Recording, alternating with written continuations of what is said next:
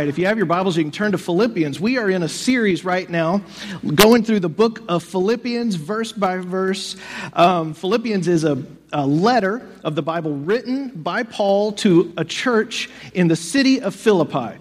And what makes this letter so special is that Paul is writing this letter while he's in prison. He is in a first century, dank, dark Roman dungeon, chained up between two guards, and writing this letter. And in the midst of this horrible situation, we would think this, this really dire circumstance he's in, he writes this letter that is just filled with relentless joy. And so in this series, we're looking through this, we're trying to see where is his mind at, because this is such a healthy place to be. I mean, if this guy can keep this kind of optimism, this kind of passion and excitement about what God is doing in his life and in other people's life, uh, in these circumstances, then whatever we go through, we're going to be all right, right? We got it made. We are going to be able to discover how to walk in amazing joy. So that's what we're trying to do here. Today, we're finishing up uh, chapter 2. Next Sunday, we are going to be going to chapter 3. We're going to be starting on some of my very, very favorite parts of Philippians. Uh, it was all I could do uh, not to just jump straight there because I love the, the first few verses of chapter 3 so much. Uh, but we're going to do things in order and start with, we started with chapter 1 uh, because I'm not a crazy person, so we're going to do it the right way. That's the way we did it. All right. Now we're in chapter two today. We're going to be, uh, we're going to be, if you want to go ahead and get ahead there, we're going to be going to verse 12.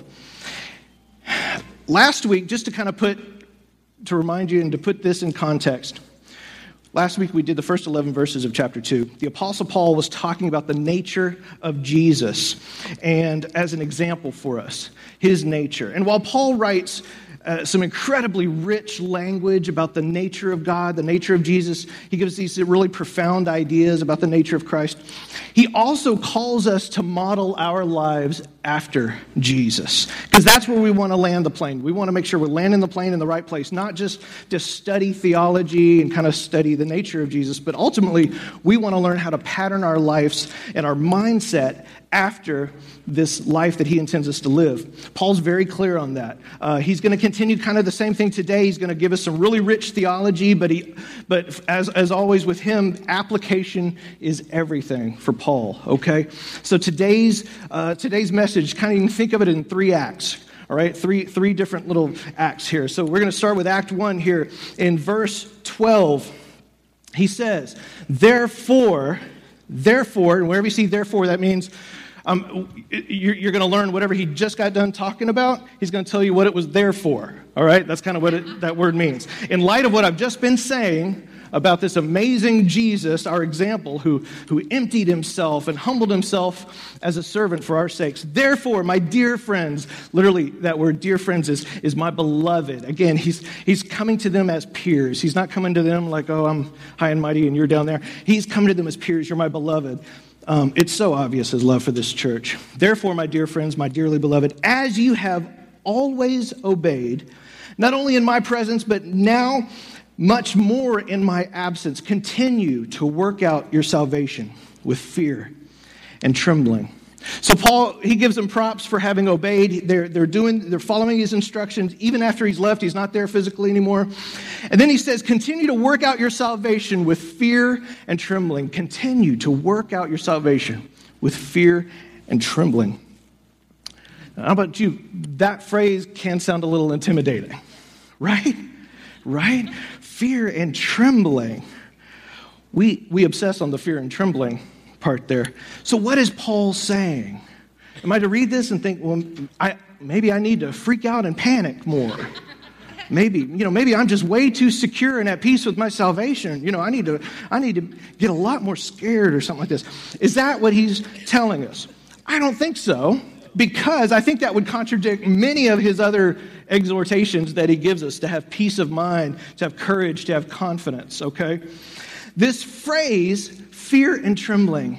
It's interesting. It's these two words, phobos, where we get phobia, you know, like you're afraid of spiders or clowns or something like that. Phobos. And tromos, where we get tremor, you know, uh, like a tremor. Uh, anyway, by, so now by themselves, I have to admit, by themselves, these two words can indeed mean terror, and trembling fear by themselves. But it turns out it's one of these phrases that when you, when you say them together, and it was a common phrase in the ancient Greek, it has a different connotation. Kind of like a phrase I just used, high and mighty. Think about that phrase. We all know what high and mighty means. Now, literally, it could mean somebody who is like at a huge elevation, you know, on top of the roof or up in a tree, and is mighty. They're strong. Does high and mighty mean someone who is a strong person up in a tree? No, what does it mean? Haughty, stuck up, right? Oh, he's so high and mighty. It doesn't mean strong up in a tree right? It means stuck up. This is kind of what's going on with this phrase. You put it together and it's a euphemism. It's this Greek euphemism of the time. It's used in other passages in the Bible, um, even by other writers and even outside the Bible. And the meaning of the word is awe and wonder. So when, you, when, they, when they would put this together with fear and trembling, they would even, one of the writers even said, I see the works that you are doing with fear and trembling. And it's awe and wonder, okay? So we understand. So fear and trembling becomes this phrase that really means awe and wonder, which is the biblically appropriate response for recognizing the presence of God. That is absolutely the biblically appropriate response for recognizing the sudden awareness of the presence of God, awe and wonder. And now, in his presence, you may start out with actual trembling. That may happen, as it often happened in the Old Testament. We see that actually many times in the Old Testament. Why do you think of the very first thing, every time an angel appears, what's the first thing they say? Fear not. Fear not. The angel comes on the scene, big, huge angel. Fear not, fear not, don't freak out, don't freak out. Because why? Because they're freaking out, right? It's an angel, right? It is true, fear and trembling, right? So he tells them. So obviously, the sudden awareness of the presence of God, it might cause a little quaking. That's understandable. But what started as fear and trembling, properly for us, should morph into awe and wonder. Awe and wonder. That is the appropriate response to the sudden awareness of the presence of God. I might add, in a, 1 John, there's this beautiful scripture that reminds us that God is love, and there is no fear in love. In fact, it says love casts out fear. Right? So this is a good reminder that the better you know God, the better you know God, the more you learn to trust Him, the more you learn that He is a God not of fear, but of love. We learn that the, the, more we get to know Him. And so, while the appropriate response to Him is awe and reverence and wonder, terror is really not something He's after from you. That's a good thing for some of us to remember. Um, now, what about this other phrase Paul says? Working out your salvation. Working out your salvation. This phrase right here has caused no end of confusion to so many, so many good Christians. First, let's recognize this is completely different from working for your salvation. Working out your salvation is completely different from working for your salvation. Working for your salvation is not the way of the gospel, it's the way of religion. All right? Make that really clear. Working for your salvation is the way of religion. The gospel is the way of relationship. Okay? So, so think of it this way you have been given salvation, it's a gift. You don't got to work for it. You've been given salvation. You're a child of God. You're secure in that gift of salvation that He's given you. Now, now it's there, so work it out. Work it out. Live it out. Walk it out in its full potential, right? Work it, as you say on the dance floor, right? Use what your mama gave you, right? So that's what Paul's saying. Work it. Use what your father gave you, right? Is that appropriate? Maybe not. We won't say that in the second service.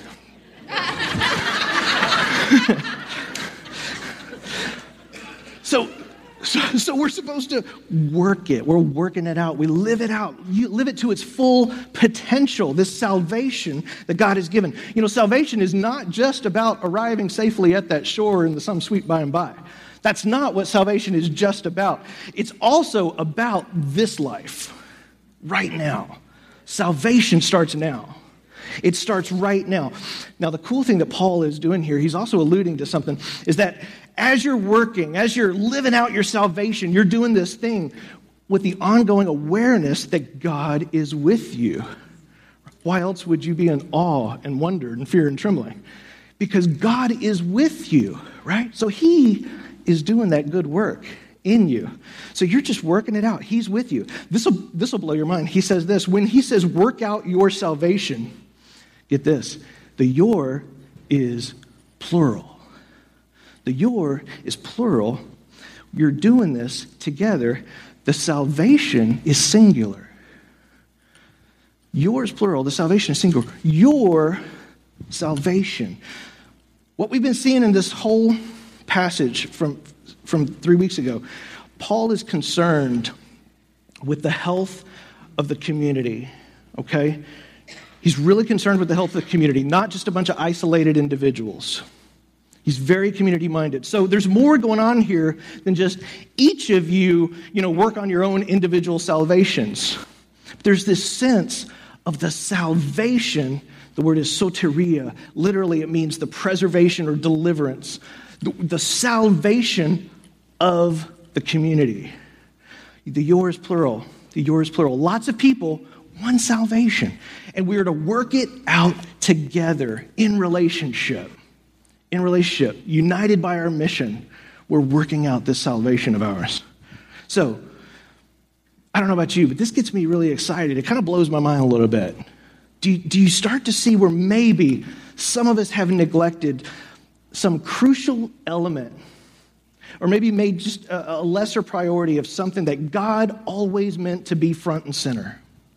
Something God meant to be front and center. That is our unity, our community. Do you see the high value that God places on our relationships with each other? He calls it, a, it's our salvation, right?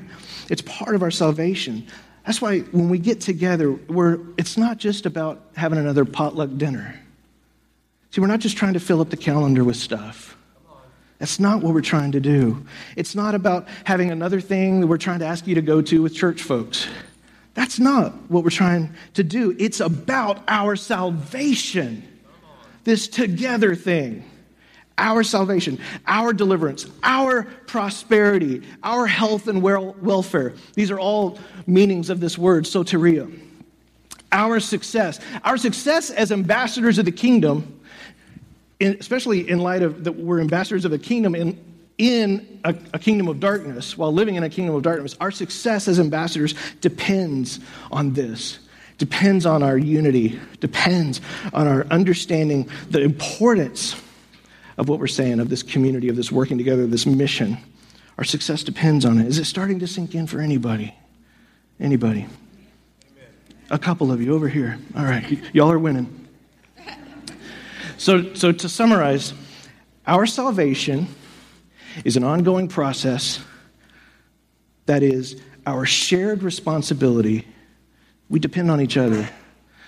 See, I, I, I am partially responsible for your well being, for your continued salvation. I, I have a part to play, and you have a part to play in my life. So it's our shared responsibility, and it's inspired and empowered by God. It's our shared responsibility, inspired and empowered by God. Now, God has done the God part. Okay? He saved us, He's given us mission. And now we are called to live it out in our lives as the body of Christ. Okay, let's look at verse 13.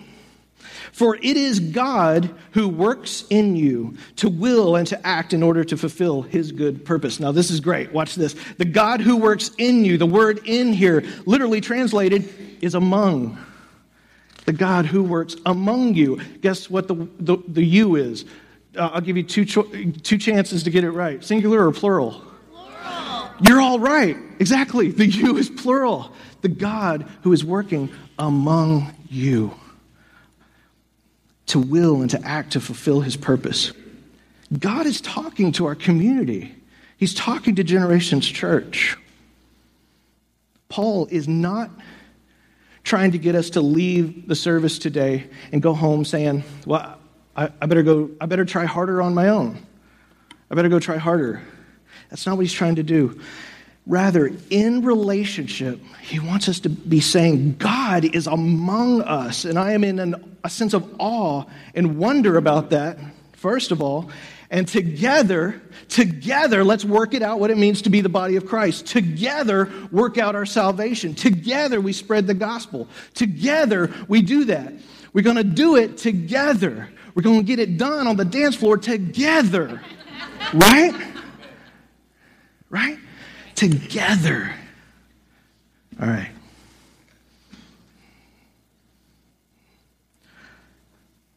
Act 2, verse 14. Do everything without grumbling or arguing, so that you may be become you may become blameless and pure, children of God without fault in a warped and crooked generation. Then you will shine among them like stars in the sky as you hold firmly to the word of life. And then I will be able to boast on the day of Christ that I did not run or labor in vain. Okay, I get so excited about this part. This is good. Let me give you some background context because that, that's flooding Paul's mind as he writes this, because this is brilliant. It's a lot more brilliant than I ever knew. It really is amazing. Paul has loaded these two sentences. He has loaded these sentences up with so much meaning and allusions to other scriptures here. It'd be easy for us to kind of read this and be like, okay, okay, don't complain, shine like a star. Got it. Don't complain, shine like a star, right? what he's packed in here is, is fascinating.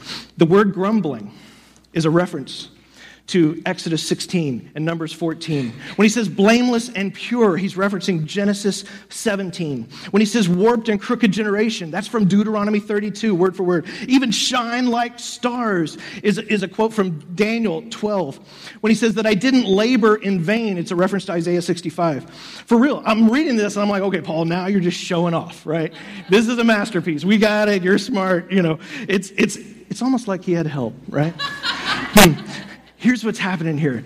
Now, keep in mind, Paul is super educated, really smart, you know, just hyper, hyper Jew, former rabbi. He knows everything about the Old Testament here. So here's what's happening. He's alluding to a specific story.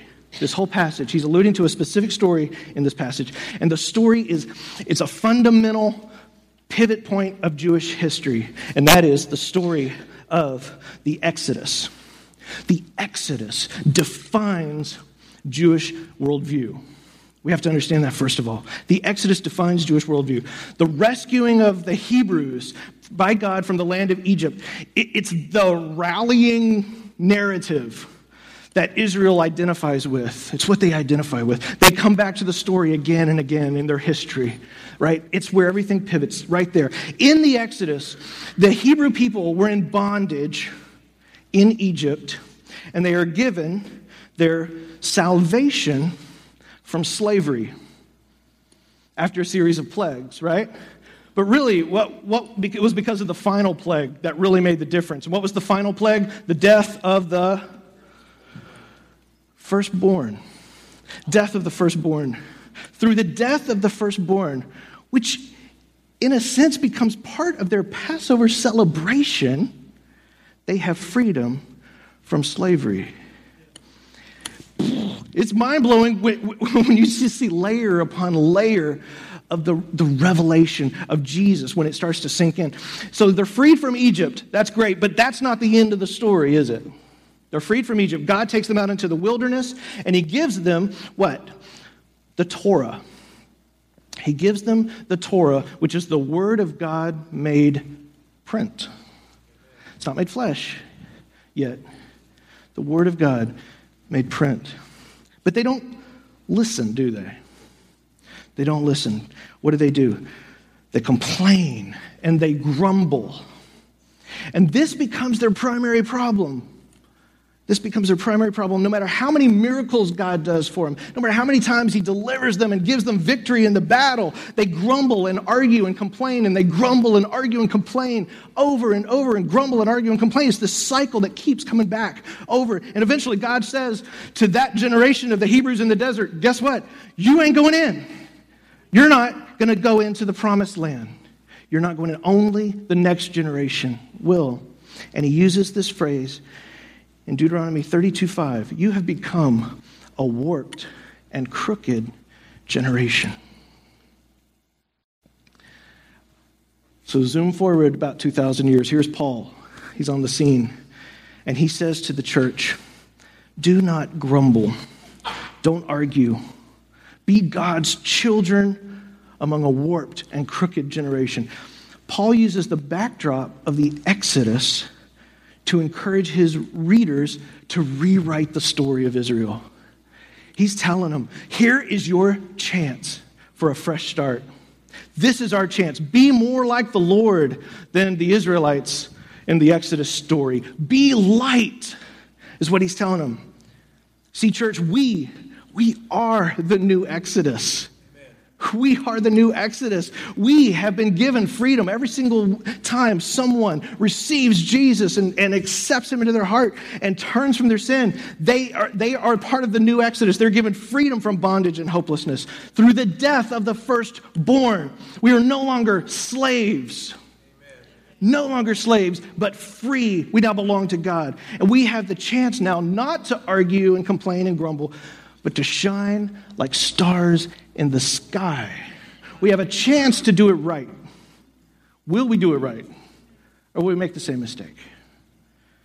See, this is actually what God called Israel to be thousands of years before. He called them to be His light in the world. When He formed the nation, He said, I want you to reveal to the world who I am, what I am like. Show the world who God really is. But they failed. They failed. They, they, they turned inward and focused on themselves, right? We have a choice to correct that mistake. They didn't represent God in the world. We can. We have the opportunity to represent God in the world. When Jesus said in the Sermon on the Mount, You are the light of the world, when he said that, he wasn't just making up a new metaphor, he's quoting the Bible back to them. He's saying, he's talking to the Jews, you remember in the Sermon on the Mount. He's talking to the Jews. He's saying, hey, that was your calling to be the light of the world. You've been hiding under a bushel. You should be the light of the world, a city set on a hill, seen by everybody. So we have the chance to be the new image bearers of God. Amen? To live out the salvation that God offers all men. We have the chance to do it right. It's Exodus 2.0, baby. We have the chance to do it right. Jesus came, he lived, he died on the cross, he rose again, and so and then became the light of the world and we have the opportunity to walk in his footsteps. Right? To walk. We get to be lights in the darkness. What an honor. Let's look at verse 17. But even if I am poured out like a drink offering on the sacrifice and service coming from your faith, I am glad and rejoice with all of you. So you too should be glad and rejoice with me. He's making an interesting little allusion here, a metaphor. Paul says, even if I'm poured out like a drink offering, that entire phrase, I am poured out like a drink offering, it's one word in the Greek, spindomai. One word. And it means to pour out. A, drink offering, to pour oneself out as a drink offering, or a libation, that's a word. Um, in the ancient world, you'd make a sacrifice. You'd have a big pile of rocks or something like that, and you'd make a sacrifice, usually an animal, and, you know, a goat or a cow or something like that, and you make the sacrifice, and you kill the animal, and it the blood pours and it burns, all this kind of stuff. So that's the sacrifice. But then what, what you would do sometimes, is you would make a libation, and that would be some form of liquid, water or wine or something like that, that you would pour over the, the top of it. There are scholars who could tell you a lot more. Ask Dr. Bruce. He'll tell you all about the libation and the sacrifice. He'll, he'll straighten me out. But uh, so you pour this uh, this offering over the top, right? Over the sacrifice. So he's comparing the Philippians and their faith as this sacrifice to God, this wonderful sacrifice to God. And He is the offering poured out over it. He's poured out. Now, think about Paul. He's in chains, he's been beaten, he's been shipwrecked more times than he can count. Paul says, My life is like water completely poured out, an offering to the Lord, poured out. Notice he doesn't say spilled, it's not wasted it's been given to something grand and glorious. And Paul says, and I'm glad. I'm glad. I rejoice, and you should rejoice with me. The, I was thinking about a time when um, my oldest son, Jules, was, was younger. He was maybe four or five or so. And uh, he wasn't a very strong swimmer at the time, uh, it, but he was part of Cub Scouts, and we all went to the, the neighborhood pool. The, all the scouts got together to go to the pool. And uh, he's in the shallow end, and, you know, he's just sort of getting his feet wet, and then he kind of gets a little deeper, and he gets down there chest level, you know, and he's splashing around the water. Still not a strong swimmer, like I said, but. Um, and, and I'm standing on the side with the other dads. We're just kind of sitting there watching our kids. And, and um, suddenly, Jules, I guess he got a little bit, little bit deeper than was his comfort zone.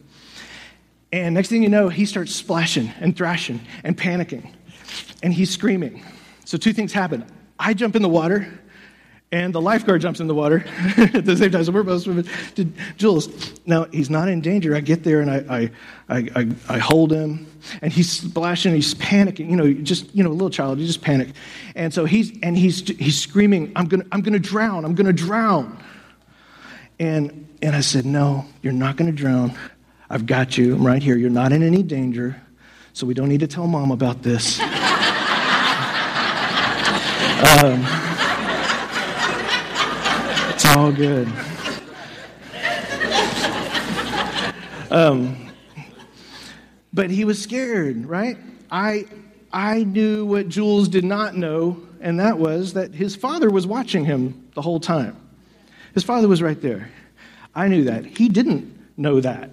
He didn't know that. He was scared. He was worried. And that's where we all live so often, like my boy in the water. We are terrified alone, so we think. No hope. We'll ever reach the surface again. Really, if we put our feet down, it's right there, but, but no hope. And, and then Jesus comes and says, No, no, no, I'm, right here. I've been here the whole time. Nothing is going to happen to you. You're perfectly safe to me. I haven't forgotten you. Nothing in your life will ever be wasted. Nothing in your life will be wasted. And Paul gets that he says, Even if I am poured out like a drink offering, oh, it makes me happy. Because to live is Christ, to die is gain, right? Christos Keratos. To live is Christ, to die is gain, right? Win win. Either way, for Paul, there is no greater honor than to live and die for Jesus. Oh, to be in that place. Hallelujah. All right, Act 3. We're getting, we're getting there. Now, here's where Paul changes gears. Okay? He, he kind of takes care of some business that needs to be dealt with. Uh, he talks about these two guys, Timothy and Epaphroditus. Timothy, we've seen at the very beginning of the story, but Epaphroditus is new to us. But he also uses them as an example, I think, here, because he, he, talk, he, he's dealing with them, these events that are happening, but he uses them as an example. He's saying, here's a life well lived. Friends, here, here are some friends that you know. These, these two people who are rewriting the story, they are being Exodus 2.0 in the flesh. They're partnering with me.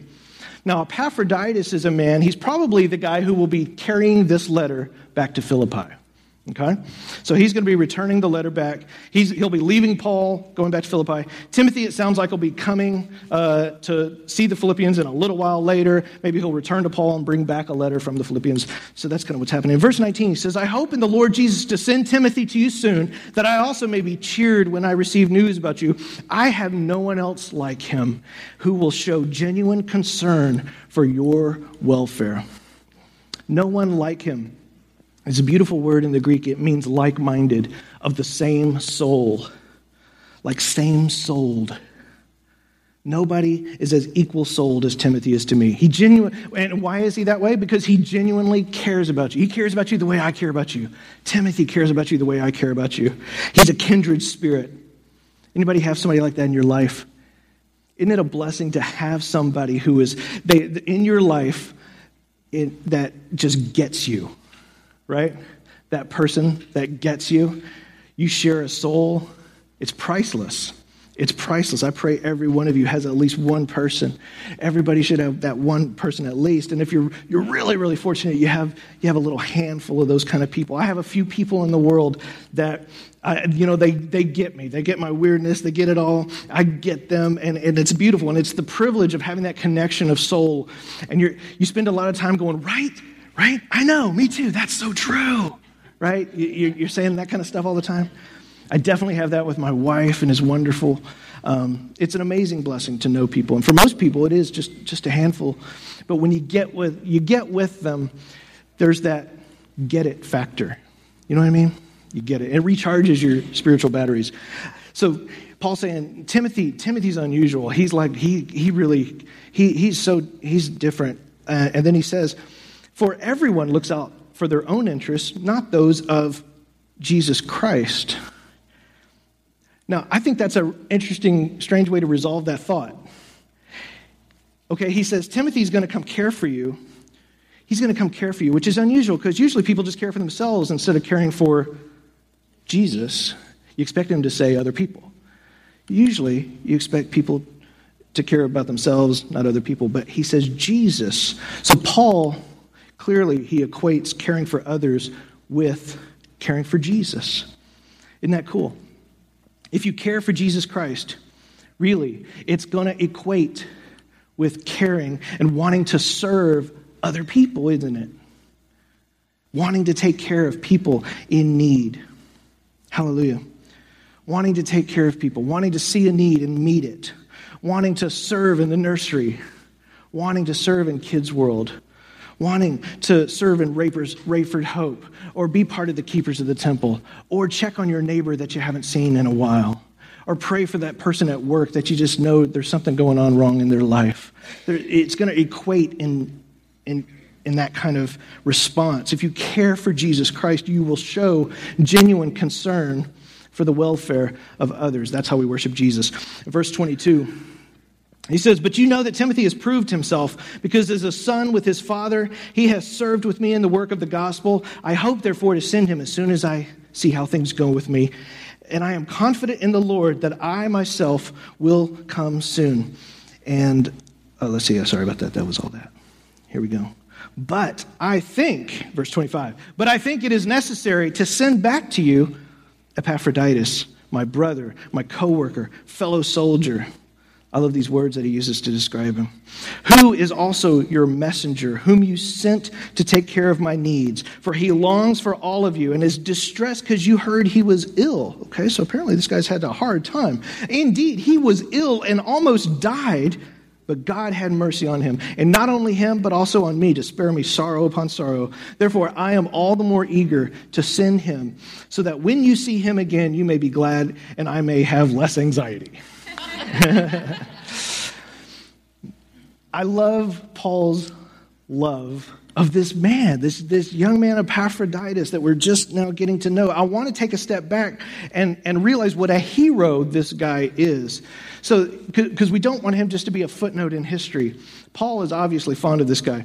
So let's, let's step back a second and, and remember Paul is in prison. He mentions four times in the first chapter alone that he's in chains. At another time in the letter, he'll mention later that everybody has deserted me except for a few people. Remember the way prisons were back then? He's not getting fed by the Romans. He depends on the kindness of, of friends to come and, and even feed him. He's at the mercy of people taking care of him. And on the scene comes Epaphroditus from Philippi, and he brings a gift from the church whom Paul has a relationship with. I want to show you this map just so we can remember that we looked at this in week one.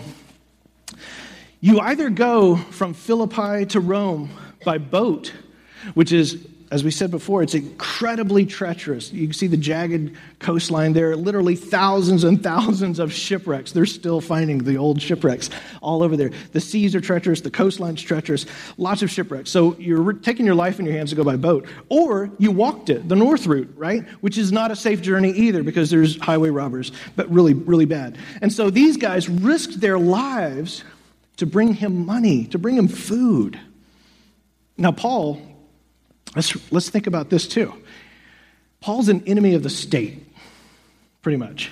He has offended the global military superpower of the day. He's, he got on their bad side. He's feeling their wrath, okay?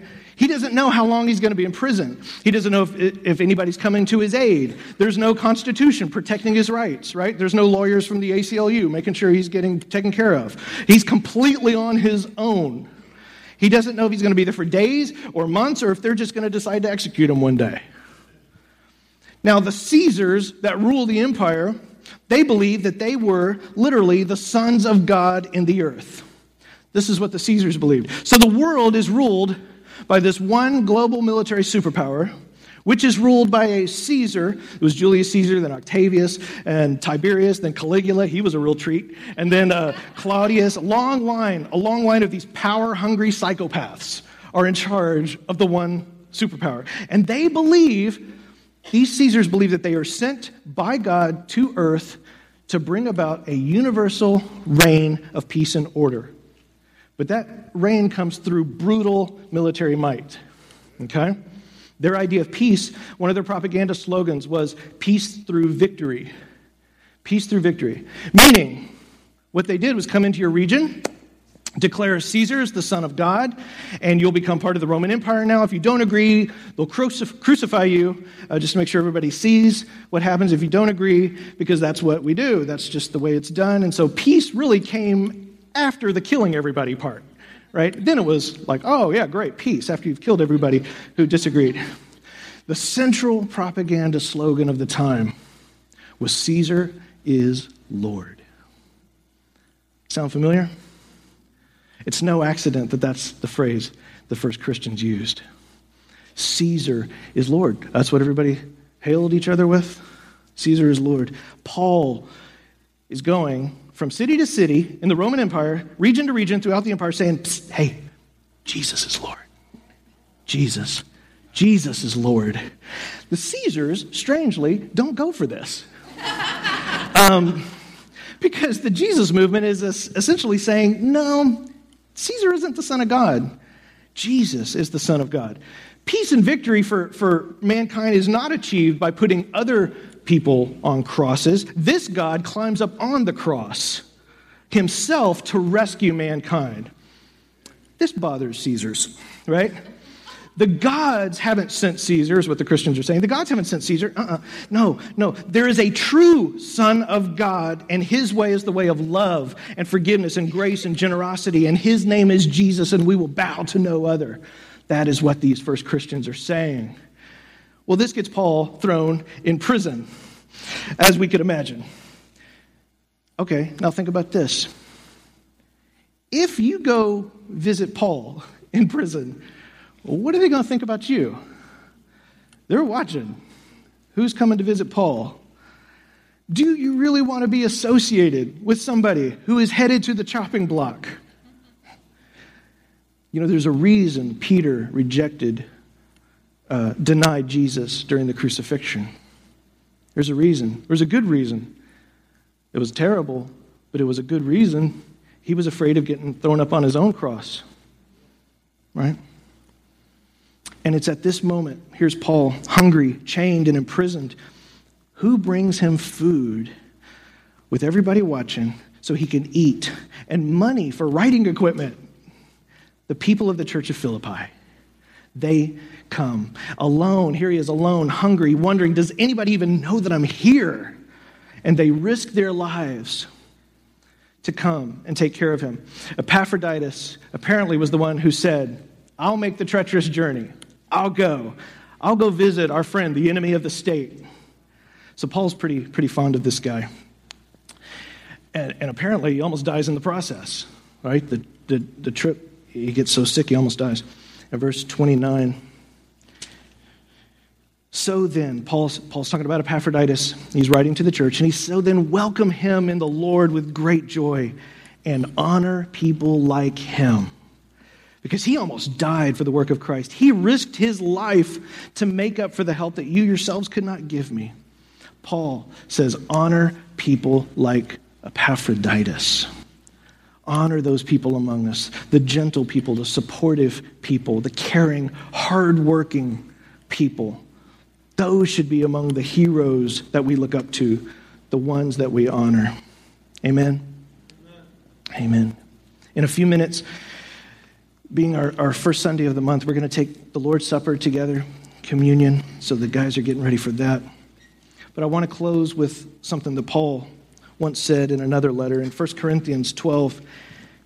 He says, Now you, two guesses if that's plural or not. You are the body of Christ, and each one of you is a part of it. We, all of us are the body of Christ. So be the body. Embrace that. Embrace it. Don't just come to church, become the church. Become the church. I was thinking, you know, the greatest testimony that you offer the world, it may not be that you were like a murdering, thieving drug dealer that was involved in human trafficking and ate trans fats and things like, you know, horrible things. That may not be your testimony. And that's okay because your greatest testimony may not be your personal isolated story. What if your greatest testimony, what if the miracle of, it was the, the miracle of the gospel in your life, it may be that you were part of a community of believers. A bunch of people you surrounded yourself with that you normally wouldn't have anything in common with other than Jesus, but Jesus was all you needed.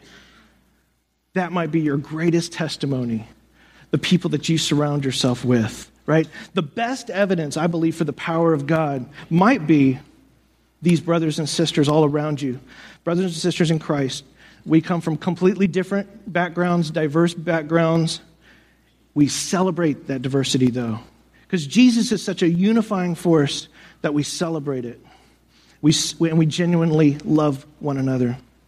And together, if together we're able to accomplish something as, as the body of Christ, not as individual bunch of mercenaries for Christ. We can accomplish something as the body of Christ. And I encourage you this one last thing find your place and jump in with both feet. Find your place. Don't hold back.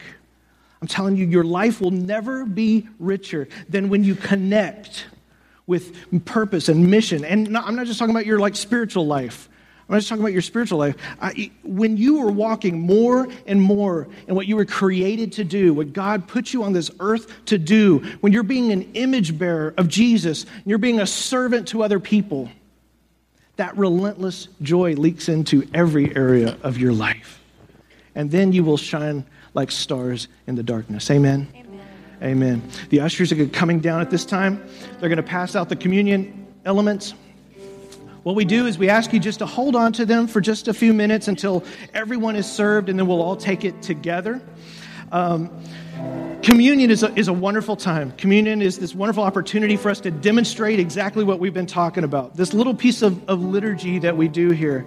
We're, we're stepping forward in koinonia, we're stepping forward in relationship and mission. In this case, it's in obedience to Jesus. He said that when we come forward, when we come together in fellowship for us to take time to remember and to celebrate what Jesus did for us on the cross. It's a time for us to give thanks for the forgiveness of our sins and for the healing of our bodies and, and to give thanks for that new life and that relationship that we have in Jesus. And let me just say this the Bible says that if you have put your faith in Jesus Christ, and made him your Lord and Savior, you are welcome to take part in this communion with us. Absolutely. And if you haven't ever done that before, this is a great opportunity to do it right now while the, while the team is singing. Just pray to Him Jesus, I repent of my sins. I believe that you died and rose again for me, and I invite you to be Lord and Savior of my life.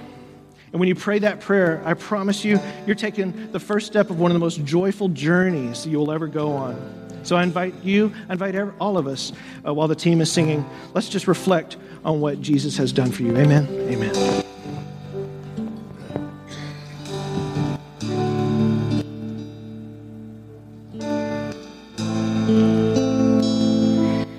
At the cross, at the cross, I surrender my life. I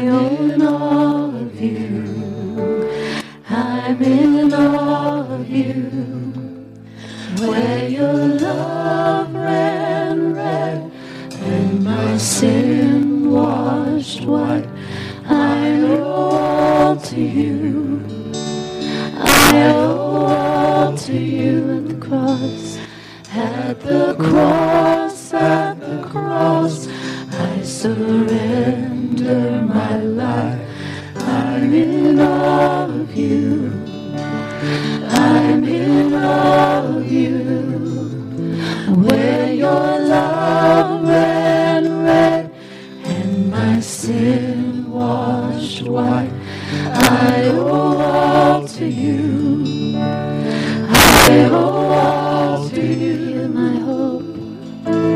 Here my hope is found.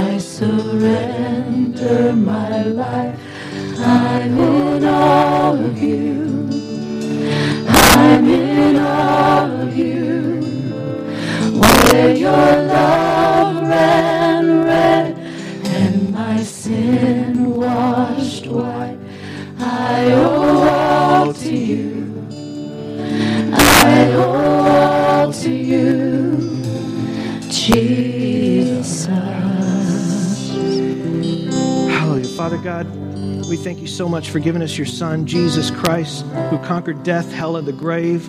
Praise you, Lord. Thank you, Father God, for saving us from our sins. Through your grace, we have been set free, Father God. Through Christ's sacrifice, through the shedding of his blood, we thank you, Father, that we have hope. We have eternal life. We thank you, Father, for reset buttons, Father God, for second chances and rebirths. In Jesus' name we pray. Hallelujah. Let's take the bread together.